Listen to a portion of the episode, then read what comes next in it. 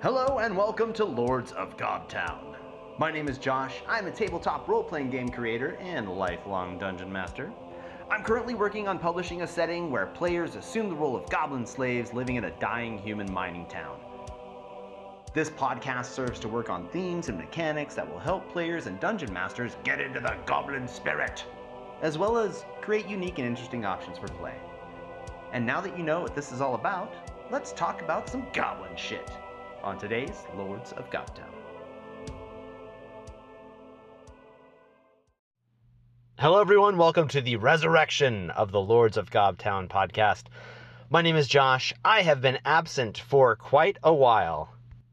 This is due to a couple of things. I've had uh, just some strange and wonderful things going on in my life, which required a lot of attention. And uh, quite frankly, a part of the beginning of this podcast, I want to address something that happened to me uh, since the last time I, I, put out a podcast.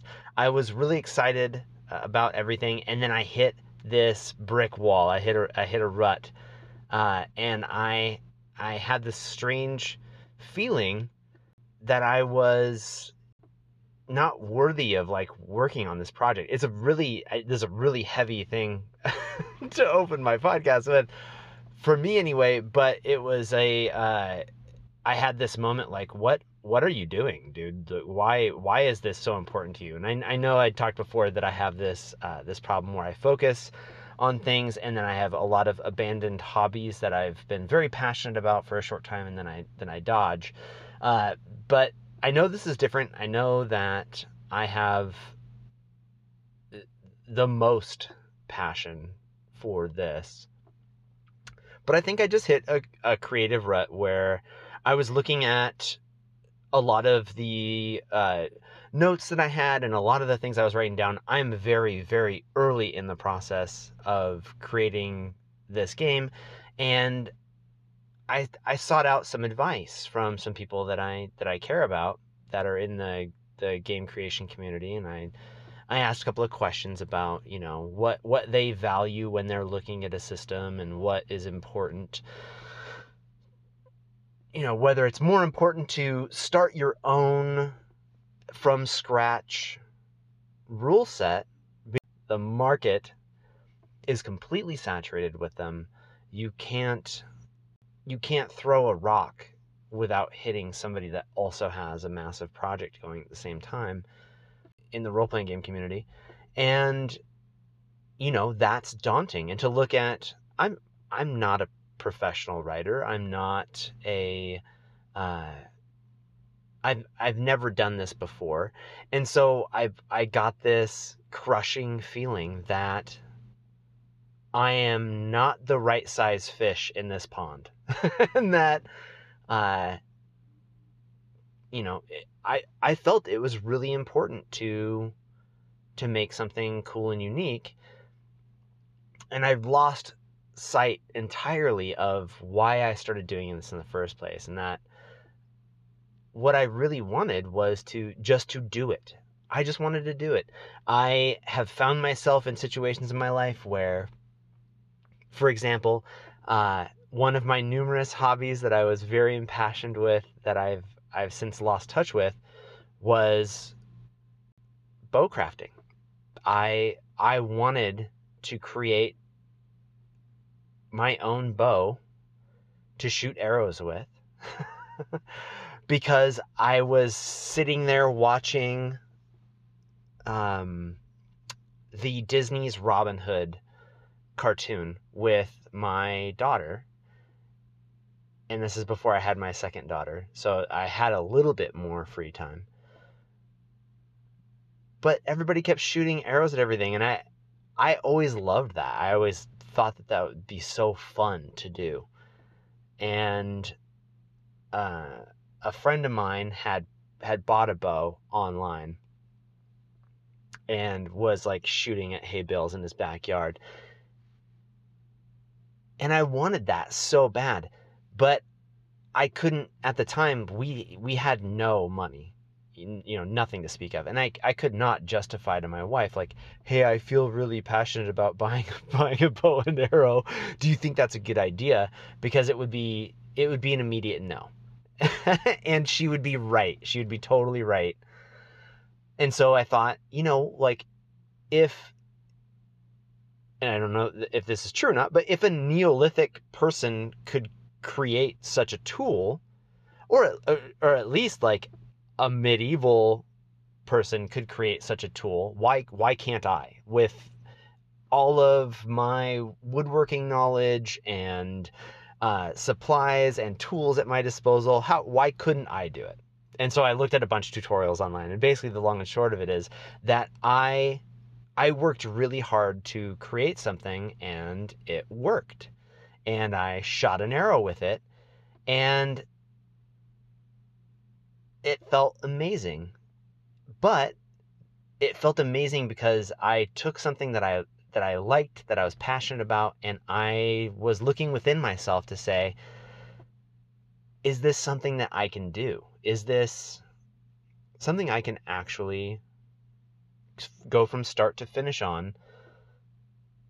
And as soon as I did that, I could put it down. It no longer occupied my mind. It no longer, you know, not to sound like man painy, but that tortured me because I couldn't have it.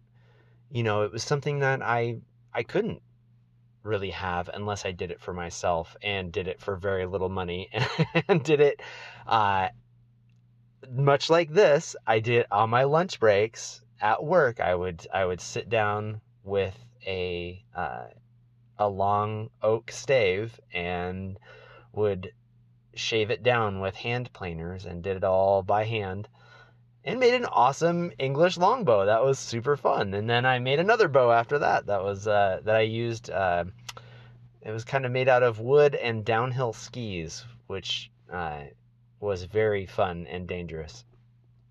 But uh, you know, I I'd never been. I was not impassioned by using the bow and arrow to do anything really. I, I, I don't hunt. I don't enjoy that. You know, that hobby, I what all I wanted to do was shoot at a target, and I wasn't good at it, but I could do it, and I made a a really strong bow that you know when I when I brought my friends around, or uh, more more to the point that I that I went to my other friend's house that had a a bow that he had purchased and uh, his hay bale and things like that we could both shoot at the hay bale and he tried out my bow and he was impressed. He was like this is fun. Like that what a cool project man. Like i want one.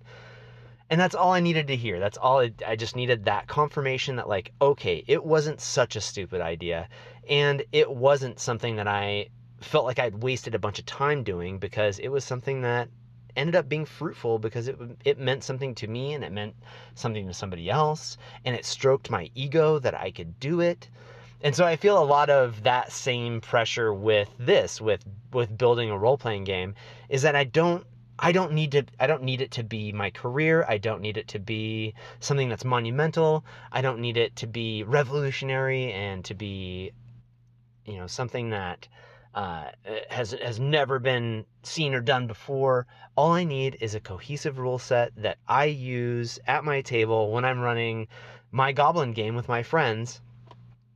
And we've we've played it. We've done it. I just am refining the rules for it. I need to just sit down and print it so that i can see it on paper and with its many flaws and mistakes and give it out and just say here you go world or or my four friends that care you know here you go i did it. And one of the really cool things, like I think the coolest thing about this journey that I'm on, and something that made me come back and need to start doing this podcast again, I'd I'd strongly considered that I was a um, that I was a fraud in this, and that I should just stop.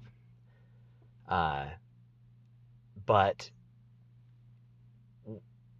when it boils down, the the the what I mean, the, the coolest, absolute coolest thing about this journey for me is that a few people have reached out to me about it. I've I had this uh, the last time I I put out a podcast. Uh, the time between then and now, uh, we've gone through our Thanksgiving break. Christmas is around the corner, so that's a ton of pressure too. but, um, you know, we had family over to our new house, and people asked about, you know, what is what's the podcast about? Like, how do how do you do it? Um, what what I had to explain to my mom what they are first of all, what a podcast is, and then why I'm doing it and what's going on, and she she was ecstatic. She thought it was amazing. Um, and I've had you know uh, friends reach out to me, and I I I would hope I'm not blowing him up, but um, my buddy Scott, who does our uh, my intro and outro music, he doesn't do that intro and outro music. He made that music as you know being inspired by our Gobtown game and setting, and allows me to use it on this podcast. I'm I'm not you know he doesn't make the music for me. he, makes it and it's awesome and I feel incredibly um uh oh, I don't want to say blessed, but I do feel blessed to be able to use it. I, I'm very grateful uh, to have it on the podcast. And every time I listen to my episodes back to me, when I hear that intro and outro music, it makes me feel extra, extra happy. So on this episode, I am uh, I'm using some new music by him um, which I'm very excited about. He he pumps out amazingly fun and energetic music, and there's a it's a big menagerie of different uh, musical styles, which I absolutely love. So sorry, Scott, I'm gushing all over all over you about that. But hearing that our our game and our setting is inspiring is inspiring to me, uh, and uh, another thing that happened to me is one of my best friends from Sudden Valley. He was, uh, I had just moved to a brand new town. I think I was 18 years old. And uh, my friend Trevor uh, was riding on a bus with me before we, this is before we were friends. And I was super nervous, just sitting there with nothing to do. And this guy just reaches like looks over at me and is like, "Hey man, how you doing?" And I in my mind I immediately thought like, "Oh no, this is a bus weirdo. I'm gonna have to talk to this bus weirdo." But then a couple of his friends got on that also lived in the same uh, in the same like kind of town.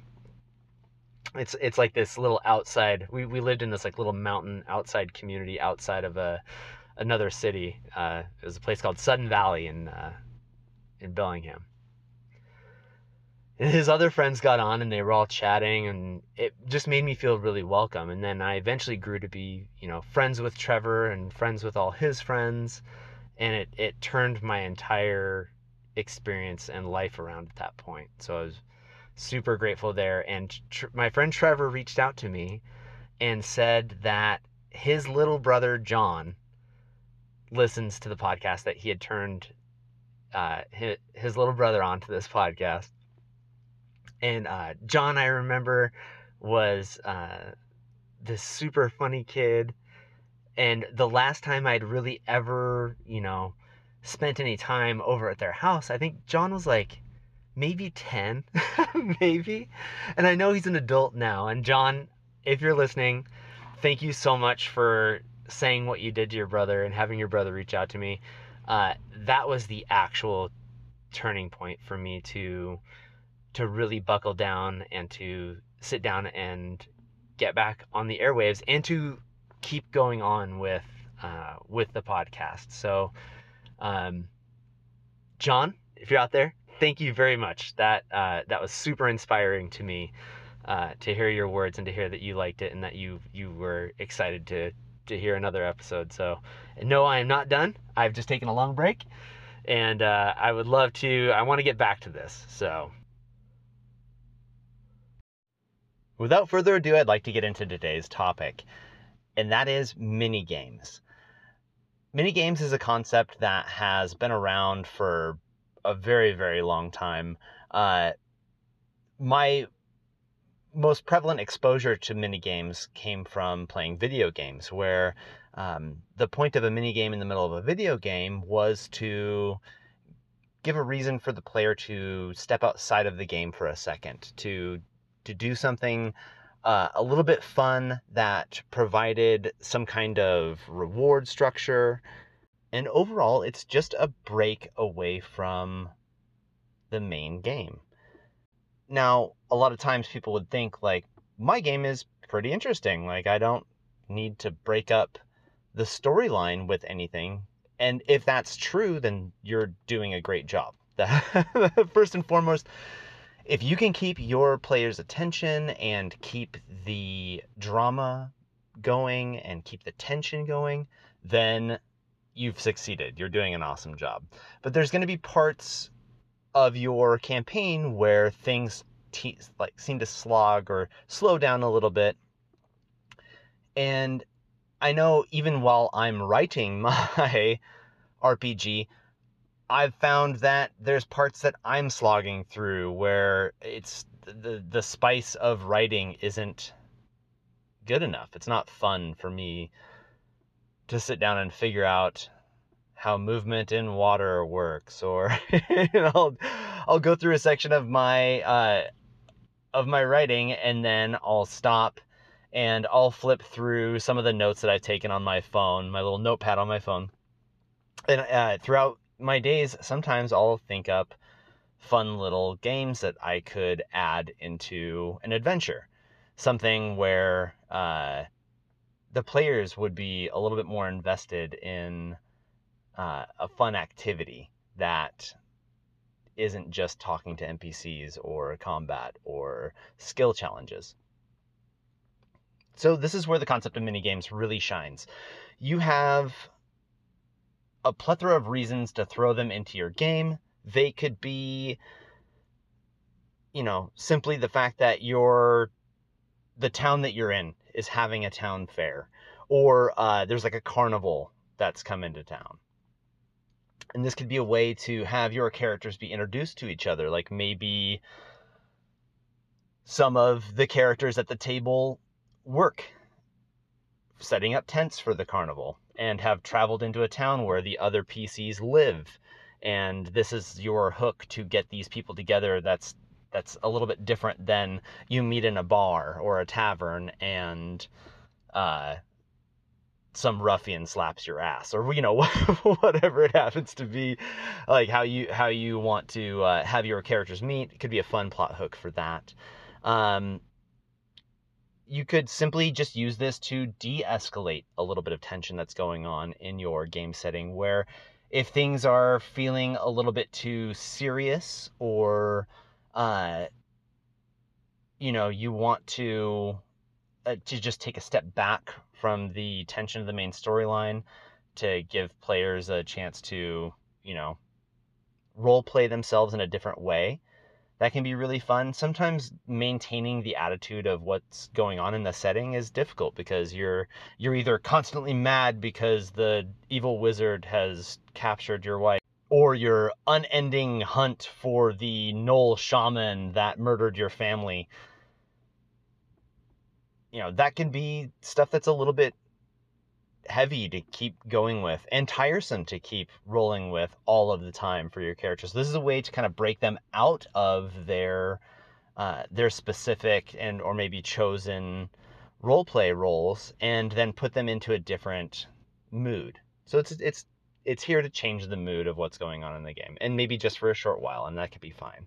Uh, you could totally use mini games as a a, a plot hook. Um, so when I think of, uh, you know, what you know, what is a mini game? It's basically you know a fun little distraction that has some sort of reward that takes a break from everything, or it can be a way to draw characters towards something if there's nothing else going on.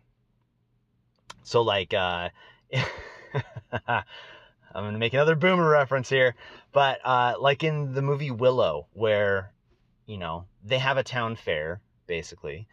But what's really important to one of the characters in the setting is that they want to try to become the wizard's apprentice.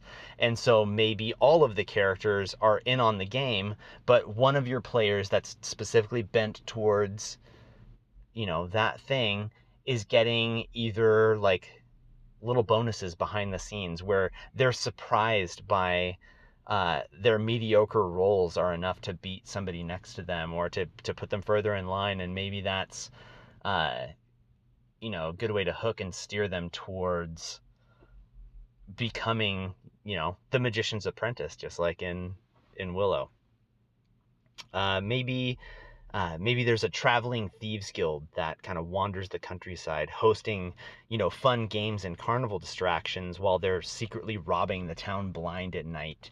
And now you have a reason to have this interesting thing happen in your setting. The players come together, they do something fun for a minute that's outside of, you know, combat or uh, outside of their normal role play with NPCs and they're doing something different. They're having a little bit of fun. There's, you know, there's always something interesting to do when there's mini games involved when there's a, when there's a traveling band of people that come out and make your life more interesting. That's that's their job. But what if these people are bad? And now after the games are done everybody wakes up groggy the next day a little bit hungover, maybe a little stuffed too full of uh, sleeping powder induced or sleeping powder infused meat pies, and there's nothing but, you know, garbage on the ground, and all the tents are gone, and uh, people wandering back to their homes are finding that their homes have been ransacked and nobody knows how long they've been asleep. But some people have, you know, stubble has grown. people are stiff and sore from laying on the ground so long. Maybe they were down for days, giving time for this, you know, thieves guild to escape. So it's it, it could be a fun plot hook like that, where you have uh, you destroy tension by having mini games. You have competition between players, which doesn't normally happen. That's another facet of this that I think is, you know, interesting and dynamic. Is that you can pit players against each other in a fun way that's not detrimental to their characters. It's not uh, harmful, you know, in any way. It's just, it's just good fun. Things to consider when running mini games in your campaign, where uh, whether it be a uh, just a street competition where some guy walks up and you know in my setting it'd be you know some other goblin walks up to your party and he really likes your shoes and he decides I'll race you for your shoes and you look down at him and his feet are all knobbly and busted up and you know you're you say you know what what's in it for me and he produces some trinket that's of no use to him, but he really needs your shoes. And so it's a good good way to trade that, have a competition. Maybe you lose your shoes and don't get the trinket. The trinket's not going to be game breaking. The trinket's not going to be you know, essential to the plot line, but it is a good way to distract the players into doing something else and then, you know, who knows how that interaction would play out. Maybe the players do win and get the guy some shoes anyway, and now they have an ally, right? But what you want to do when you're having this sort of break in your campaign is you want to steer away from making the rules of the minigame similar to mechanics that run in your game normally. Even though you are introducing a new plot line or a new distraction to the game that it's you're not following the main plot line this is this is an, a, a side quest or it's a mini game or it's you know something else try to introduce different mechanics that do not mirror or are not similar to other mechanics that you have in your if you're going to have a mini game where you have to uh, let's let's simulate a carnival game where you have to throw a ball into a specific sized hole in a board rolling to hit and using whatever modifier on your character sheet to accomplish those things, it's no it's mechanically no different than just running combat, but you're not actually com- combating anything. That can be incredibly and it doesn't challenge the player in a different way than just challenging their character sheet. In a game that's usually specifically run to have your characters accomplish what they're trying to do most of the time. So you can set the difficulty bar really high and then they're just rolling attack rolls over and over and spending money or whatever the consequence may be to losing the game to either play again or just okay, well that's over. I guess I don't get the giant purple teddy bear or whatever the prize may be. but uh, spice it up with a different game mechanic that would challenge a different aspect of your character or your players. So, something to consider is that if you're playing in person at a game table, something that I've done before that's really fun is to actually just completely put the dice away. You don't need to have your character sheets in front of you. The characters know who they are. So, this can be an excuse for them to put everything down, not look at, not study their character sheet, not you know, look at die values like they would normally do in their game, but play a different game. Play a different game that has consequences in your campaign setting. Something uh, that I've run in my games before is there was a, uh, I believe it's a one page RPG that was out there called Fear. Uh, I I learned of this listening to the System Mastery podcast, which I I will shill again because there's no uh, there's no measure of gratitude that I that I could possibly give to those guys beyond the patronage that I do online. I, I give them money every episode because I really appreciate what they do for the gaming community and also they're just two really funny guys and they put out a lot of great content. But they reviewed this game where uh, the whole role playing game centers around a judge and the players at the game setting up a Jenga tower. And so Jenga, the game where you, you know, you stack up the little blocks of wood and then you have to gently pull one block here or there and hope that the tower doesn't fall. And you stack you take a block from the middle and you put it on top. It's a regular old table game that normally is kind of fun. Most people might not look at you know, people that are in the role playing community might not go like, I I would rather play D and D than play Jenga. Now you can kind of do both. So the way that this mini game would work, or the way that Fear is built, is that you have a uh, a tense plot line that's happening, and the DM or the judge arbitrates, uh, you know, basically how resolution happens when a player decides they want to do something and gives them a task. So they set up a scenario like let's go with uh you know the bandits that have stolen everything from your village, you finally caught up to them.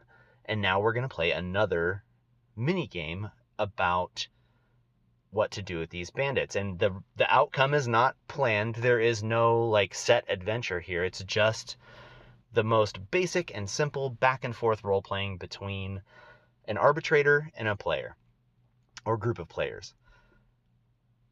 You know a player would like to do something anything that's meaningful in the storyline or risky the arbitrator would say okay pull one block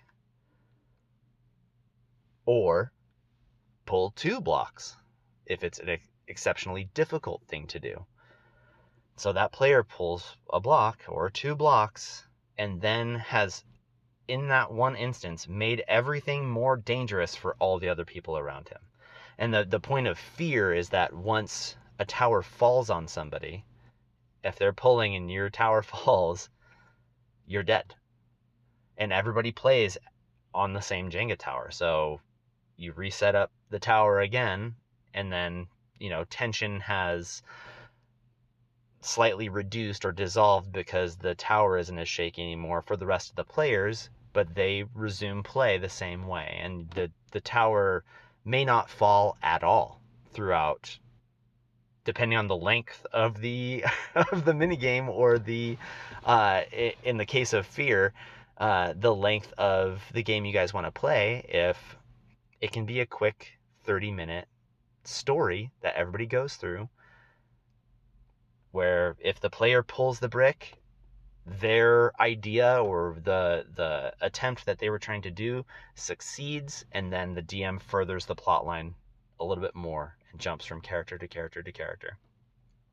So that's an awesome way to integrate that into a mini game into your into your D&D campaign where uh you know, not in the sense of mini game, but a distraction, something to to pull them out of the humdrum role playing and dice rolling that they may be experiencing and then putting something new and interesting in front of them that they might carry on to other you know aspects of their life where they want to run a game for their family. That's a role play light game where you're not having to introduce concepts and uh, rules to people that are unfamiliar with them but actually just sitting down and doing role play in a really old fashioned and fun way. So there's uh there's other things to get back into an actual like mini game style competition where you're using your as an actual person standing in for your character your dexterity because shit happens. Just because the the person in your party is a, uh, a super dex heavy acrobat and can throw a knife across a room and you know pop a balloon well, they can do that with their knives or things that they're familiar with. But a carnival game isn't built for people that have actual skills. It's built to thwart any sort of advantage a player would have because they're there to make money. They're there to stop you from winning. So there's dirty tricks. There's things that the players can discover throughout their mini game that you know this this game is actively trying to screw me over and you can sim- simulate that by using your physical body as a player as a stand-in for your character where maybe you do get lucky maybe uh, one of the things i was thinking of um, uh, another resource that i would love to tell you guys about that helped me find fun ways to run mini games in my game and to i i, I would uh, I would not publish these ever as my own, but I would run them in uh, in my campaign for sure with other players is look up the 200 word RPG challenge. This is something that's been going on at the recording of this podcast, I think, since uh, from 2015 until, you know, I think they, they ran it until 2019. And then I, I don't know if I've seen much else, but you can actually just open uh, just search for 200 word RPG challenge. Uh, many many people submit these really short RPGs that have you know usually different mechanics. They use playing cards. They use uh, your own physical body as props for doing roleplay challenges and it's an awesome resource to find something unique to rob from even if you're not stealing the entire game you're you're taking a mechanic that it is interesting and somebody has put a lot of thought into. And if you don't have a lot of time to plan or to figure these things out for yourself, it's a great way to find something new and unusual to use in your game. Uh, there's some that I was specifically turned on to by, again, by the System Mastery podcast, uh, because the two guys that run that podcast ended up being judges for one of the years that there were a lot of submissions. There were close to like 700 submissions when they did their, their judging. And a lot of the games that they chose to put forth to the rest of the committee were games that weren't uh, roll a d20 for an attack and, you know, blah, blah, blah. It was, um, uh, you know, uh, one game that they talked about that they didn't actually read and judge was they, uh, any player that's acting, and I think the, the, the point of the game was that you were escaping from a jail cell, but it was a dark, dank dungeon, you can't see anything, but you physically as a player light a match. And for as long as that match is lit, you can act because you can see in the in the game. That would be the the excuse that like you're lighting a small match and that's your only light and you can only act in your cell while that match is lit. And then once that match burns out or it gets too hot for your fingers, you have to, you know, obviously shake it out as a as a player and that really limits your time in a very real way. You don't get to metagame, you don't get to think outside, you know, too much outside the box. And there's a timer and there's a penalty. You might actually burn your fingers, which would totally suck. But it's a super unique way to have a challenge and to arbitrate rules and work quickly through something that isn't die rolling. Uh, so back to the 200 word RPG challenge games that I was looking at. Uh, one of them was uh, a game where I want to say it was called um, Muscle Marines, and you if you're sitting at a table with your friends it's it would be a phenomenal way to to run something. It's not for everybody so it it seems a bit um the game seems a bit ableist so you'd have to figure out a way to, to run this and you'll see what i mean here in just a second. But uh, you pick the strongest person at the table and that person is the uh, i want to say they called it the muscle master so like the dungeon master, but it's the muscle master. And any any time that you want to do anything in the game where you know it'd be thematically worth something if you lost, you would have to arm wrestle the muscle mancer or not muscle mancer, the muscle master. Muscle mancer would be rad too. Uh, and so if you had some, if it was something that you had skill in or you thought that your character would be particularly good at, you would wrestle with your dominant hand. And if it's something that your character wouldn't particularly be very good at or would just be mediocre at, you wrestle with your offhand, your non dominant hand. And so now you have like I have skill built up in a strong arm versus my dungeon master. The the muscle master is being challenged constantly, so the more you're whittling him down, uh, while you get rests, you know, as play progresses, you're starting to get more and more successful actions, things like that. Um, and then if you lose your role, if you lose against the muscle master, you got to do push ups. And if you can't finish your set of push ups, whether that be whatever the DM arbitrates before, you know, you could say like before we we do this this wrestle, you need to do five push ups if you lose. That's the consequence.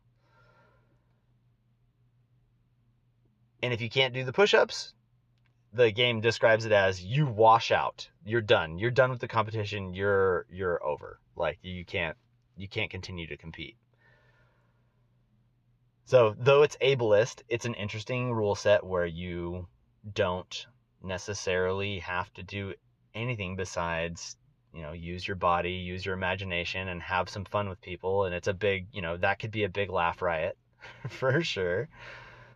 Uh you know other things it could be uh, another game example could be something as simple as getting some cheap foam dart guns.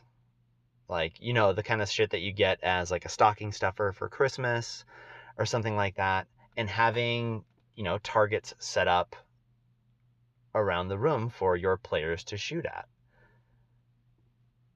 Doesn't necessarily have to be in the context of a mini game like you would have at like a carnival or you know anything like that.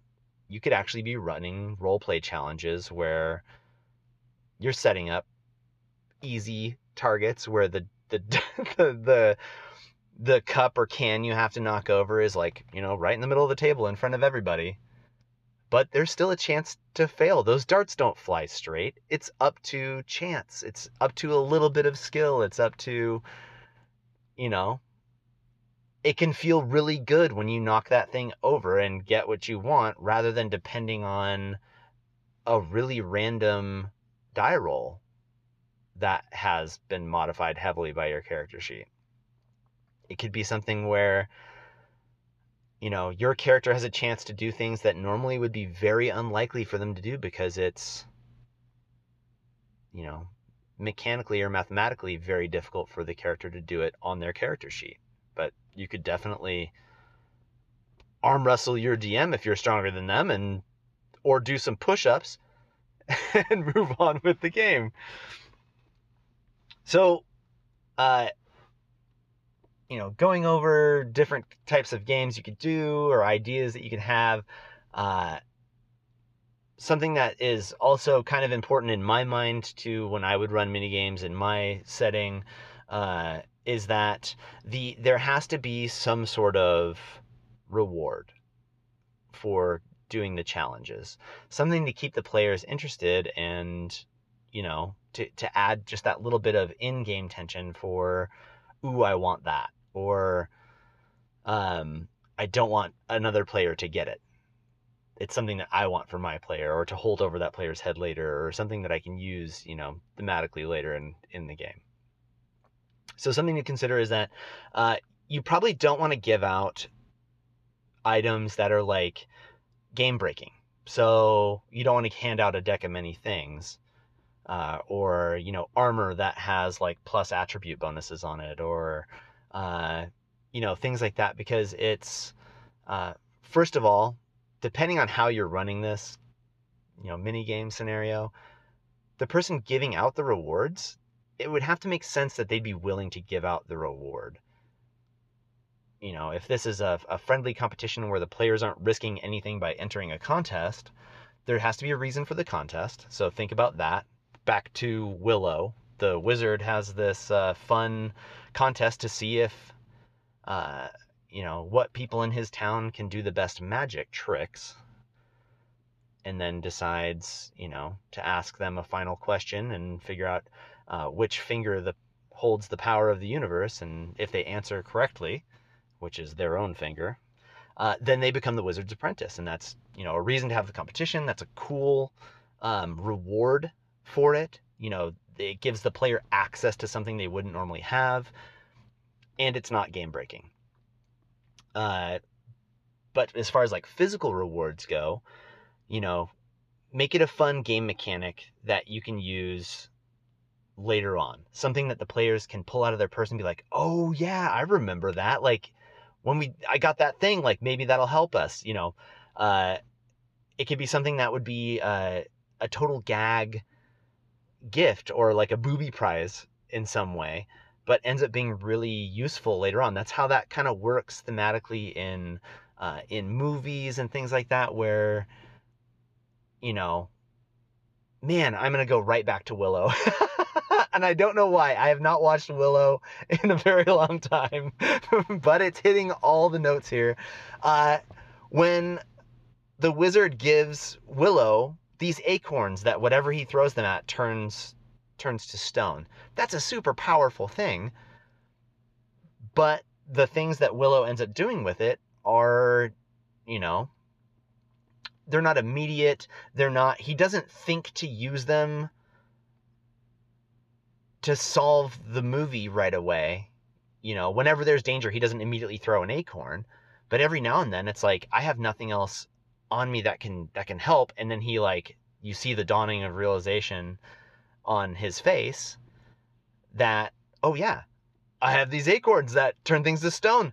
And uh uh oops, I dropped like one of them. And now I'm standing on a really rickety bridge that has like one panel on it that's made out of stone that could easily break you know and that so in that movie in that in that circumstance hopefully you've seen it if you i'll describe it a little bit but man go watch willow. Uh steven spielberg's fantasy movie. I think it's fantastic. Anyway so willow reaches in. He's on a he's on a rickety wooden bridge and there's a troll about to attack him and he's thinking i'm to throw an acorn at this troll and turn it to stone. Unfortunately he reaches in his pocket. The bridge rocks a little bit and he drops the acorn and it turns one of the wooden uh, planks on the rope bridge to stone instead. And Willow backs up. And now you've got a situation where that reward, that thing, wasn't used in the intended way. It wasn't, you know, uh, he didn't just solve the problem by throwing an acorn at something.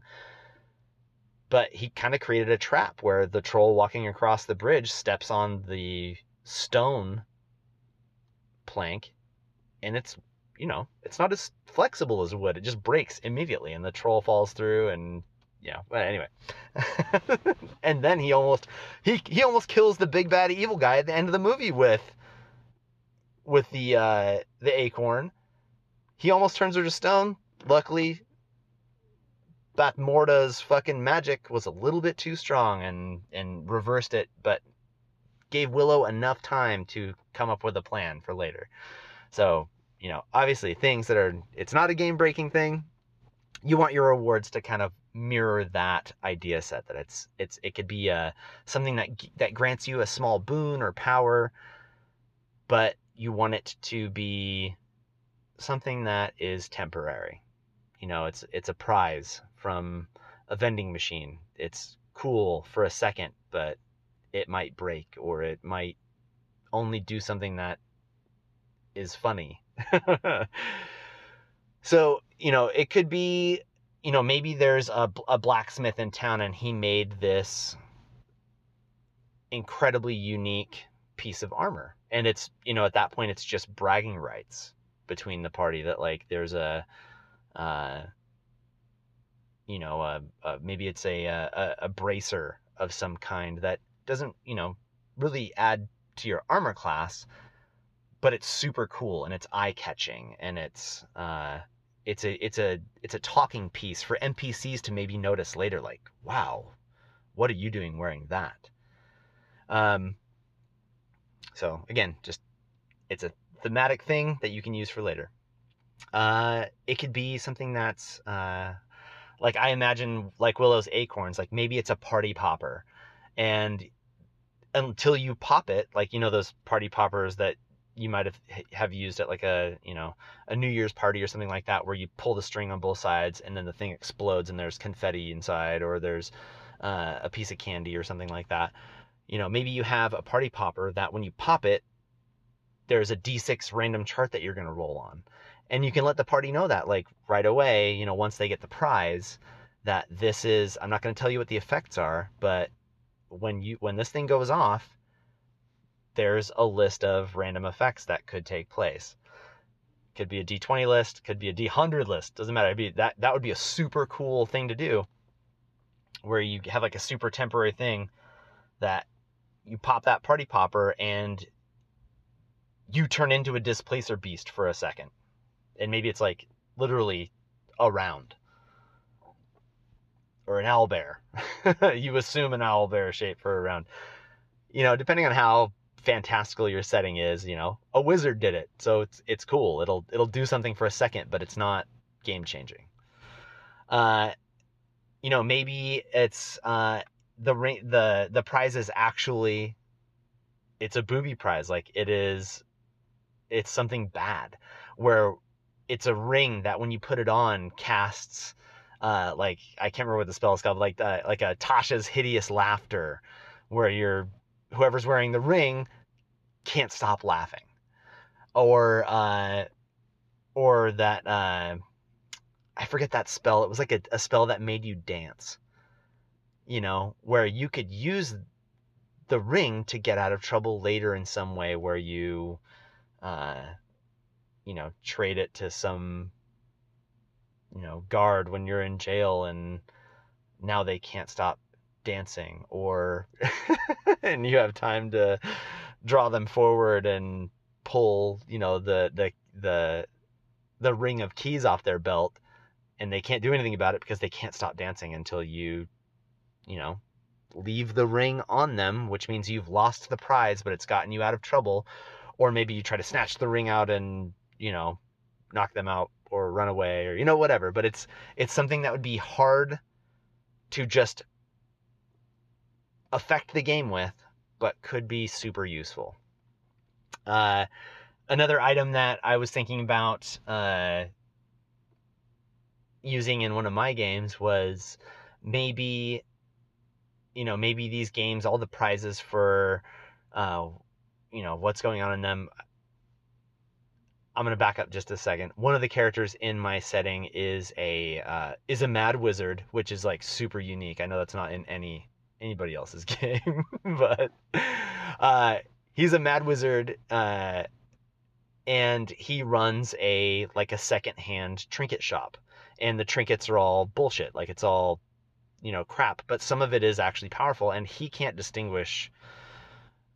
You know, he takes everything at face value and and feels that every everything in his shop is incredibly powerful, even though some of it is, you know, party poppers or it's you know those sort of things where it's uh, or broken or damaged magical items that you know a wand of magic missiles that uh, has a big crack in it, so every you know every missile that comes out of it takes a point of durability away from the wand, and it might break or um, you know stuff like that. But anyway, so what he he might have as a prize for doing something is this what he thinks is is fantastic. It's a it's a pair of magical boots. Unfortunately, the boots have independent magical enchantments on each boot. So one boot would be a boot of striding, which makes your character move uh, quickly. I think it's like double movement or something like that and the other boot would be like a boot of silence. So while walking on that foot, your steps are muffled and they're silent. So how cool would it be like you have this what normally would be an incredibly powerful magical item if they were both you know, if it was a matched set of either one of those powers would be incredible, but you have to use them while you're hopping on one foot. So if you want to hop if you want to go faster than usual, you're not going to go double speed if you're using the boots of striding on one foot because you know you're hopping on one foot rather than running but maybe you it gives you an extra few squares of movement uh and you have to do some sort of uh, you know dexterity or acrobatics check while using that either side because you're hopping on one foot you're doing something way more difficult than just walking or running and same thing with the silence side. Like you have to hop on one foot in order to move, you know, dead, deadly silent. But how fun is that? That like thematically your character has to literally hop on one foot to be quiet and is constantly making dexterity checks every round to make sure they don't, like a bull in the china shop, like run right into the whole cabinet full of crockery and have it explode.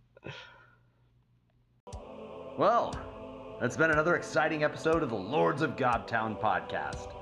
If you'd like to reach out to me about any questions, comments, or suggestions you have, you are completely welcome to do so by email at lordsofgobtown at gmail.com. That's G O B T O W N. Our intro and outro music is produced by friend of the show, Scott Williamson, and no animals were hurt during the production of this podcast, so you can always feel good about that. Please take care out there and have a fruitful week.